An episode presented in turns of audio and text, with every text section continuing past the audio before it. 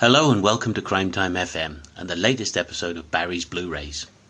I'm Barry Forshaw. I'm the author of such books as British crime film, Italian cinema, Sex and Film, British Gothic cinema, and I am the editor of Crime Time. But I spend a lot of time, as well as writing about crime fiction and film, in um, providing extras for Blu-rays for companies such as Arrow, Indicator, Eureka, 88101, Studio Canal, Biovision. And um, these consist of booklet essays and sometimes two camera extras, sometimes commentaries. I've actually been doing it for quite a while and I've always been slightly overextended. And I think that's the way one should be. You should always have more more jobs than you can comfortably cope with, as long as you can sort of keep your head above water. I suppose I started with early things such as a complete set of the Dalgliesh Chronicles, which I've talked about before on this um, in this program, which I think I did for uh, Network.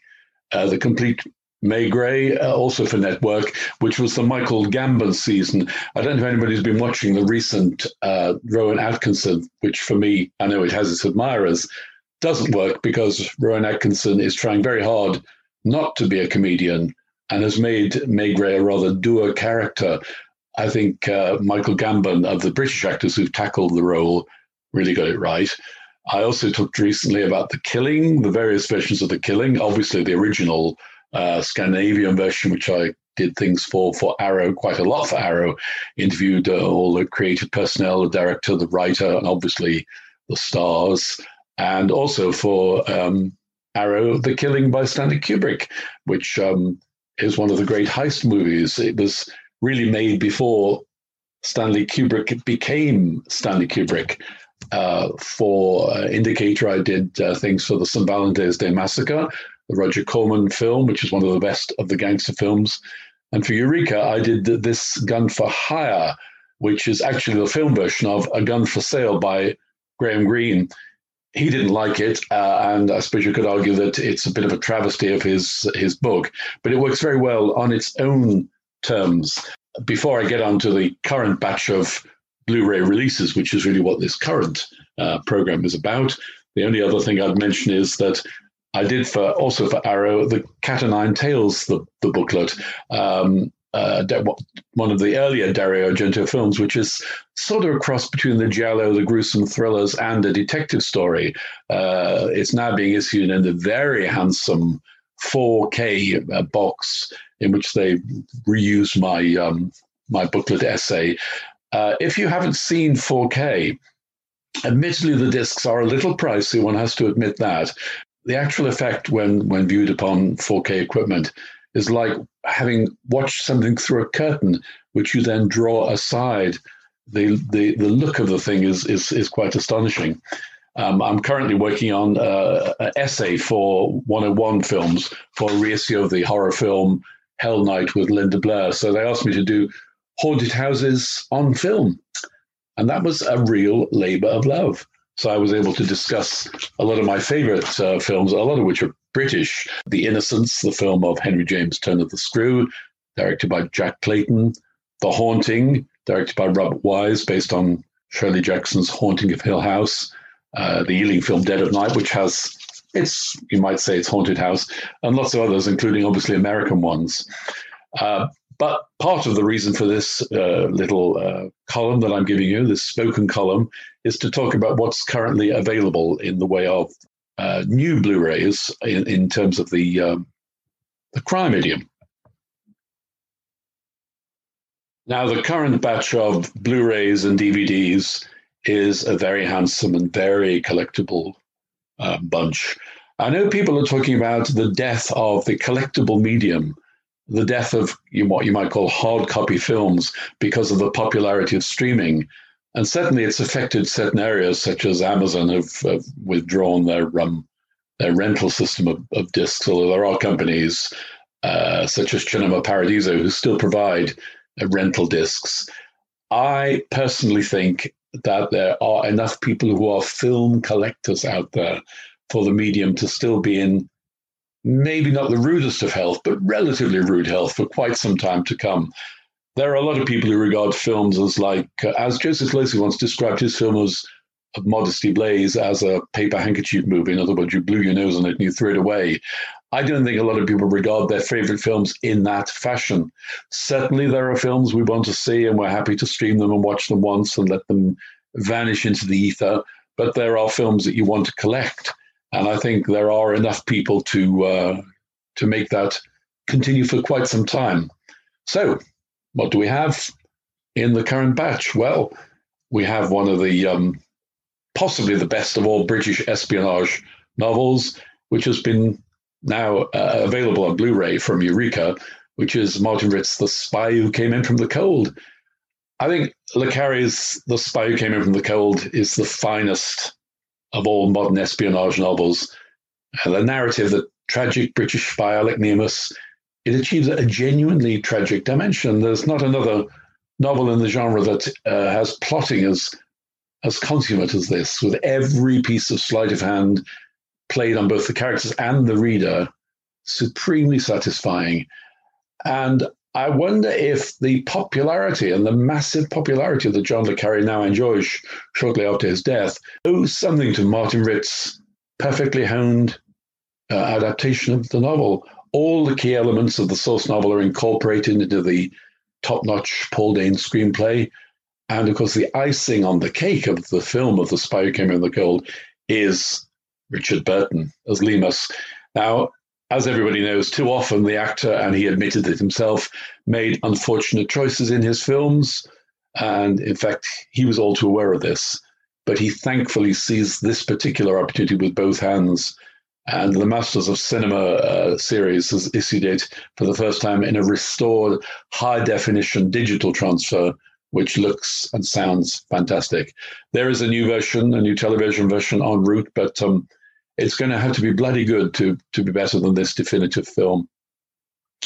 A current uh, trend that anybody who uh, looks at crime time either uh, online or in other ways will know that is very healthy and very welcome is the reissue of the great film noir from the 40s and 50s onwards. There are several ongoing series. In fact, all the great film noir are pretty well available now. Things like The Big Heat, Fritz Lang. Um, Arrow have four film noir classics. They're not all copper bottom classics, but they're all interesting. Uh, they are The Dark Mirror, Secret Beyond the Door, Force of Evil, and The Big Combo. And if I tell you uh, anyone who knows about film, I'm just about to tell you the directors are Robert Siodmak, Fritz Lang, Abraham Polonsky, Joseph H. Lewis. I mean, really, if you know your if you know your onions in terms of film noir, you know that that makes those films very watchable indeed. Um, it's time is is kind to popular genres, popular genres which were once held in in relatively low esteem. So when Dashiell Hammett and uh, Raymond Chandler were writing their remarkable private eye novels, they were they were considered low grade stuff, shockers. The way John Buchan in this country was once called a, cheap shocker before he was taken very seriously. Uh, but look at the acclaim that those writers, Hammett and Chandler, now enjoy routinely. And I think the same might be said of the great American film noir classics of the 40s and 50s. Of course, the term film noir is um, coined by the French, the French were the first to spot the actual quality of many a popular genre. The French were first, for instance, who didn't take Alfred Hitchcock at his own reckoning of just an entertainer. They saw him as a more profound uh, artist and they uh, changed the perception of him as a filmmaker. But back to film noir. So these American film noir classics of the 40s and 50s, they were perceived at the time as audience pleasing material of no lasting value. But now in these spruced up editions from Arrow, they are the gems of the field.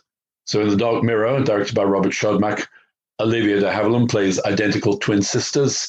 And as is par for the course in such cases, one is good and one is evil. Secret Beyond the Door, as I said, is not Fritz Lang at his very best. That would be the big heat. But his riff on both the Bluebeard legend and Daphne du Maurier's Rebecca Abraham Polonsky's Force of Evil is one of the ironclad classics of the genre. It's written in blank verse, and anyone who knows it will remember certain lines. It is so well written. Polonsky, of course, was a, a victim of the HUAC uh, red the Red Scare of the time, and his career was curtailed. But he did produce this great masterpiece in Force of Evil. uh, which has um, John Garfield, a, a, lawyer, John Garfield, and it's extremely well done. Uh, I would say that those four are particularly good and should be worth your time. But then there are other things coming. So from Indicator, they have the ongoing series of Columbia Noir. And the latest, uh, number three, has the films Johnny O'Clock, The Dark Past, Convicted, Between Midnight and Dawn, which is a supremely meaningless title. It's a film when one sees it, and it's actually quite good, but you realize, oh, I don't remember it because of that unmemorable title. And The Sniper, possibly the best film in this particular series, and City of Fear. Um, if not every film is is a classic, as some of the earlier ones have been in the series, these are all very accomplished, and um, they are buttressed as always with Indicator by excellent commentaries and. Uh, not me in this case, but they've got some very good people doing them, and they're all worth your time. The Sniper is particularly interesting. It's it's produced uh, by by Stanley Kramer. In a way, it is a it's it's a problem picture, which is what he was famous for making. Uh, but it isn't it isn't lecturing, and it works extremely well as a thriller. Same company Indicator has a you someone to watch over me, the Ridley Scott film, and if you're a Ridley Scott fan, maybe you need to look at this again. If, like me, you looked at it initially and thought, well, it's okay, it looks a hell of a lot better now. It's still not among his very best work, but it's extremely good and of interest to admirers of, of Ridley Scott. Uh, I mentioned earlier 4K. And I suppose uh, one should strongly recommend Battle Royale and Battle Royale 2, a new uh, Arrow set, uh, which is, um, most people will know these films, in which there's a very radical solution to juvenile delinquency, which is to give young people guns and send them out to kill each other. Uh, it looks quite amazing. 4K doesn't always have a radical effect on the films to which it's applied, but it certainly does in this case. Uh, Battle Royale 2 is, is a, a very energetic sequel.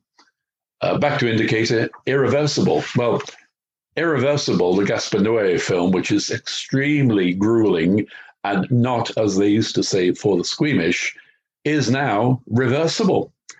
If you remember the film, if you're one of the people who was able to deal with the extensive, unremitting, grueling rape and then the very gruesome revenge, which is practiced on a man who is not the rapist, uh, you will remember that the, the film is is played backwards. The events of the film are the chronology is in reverse.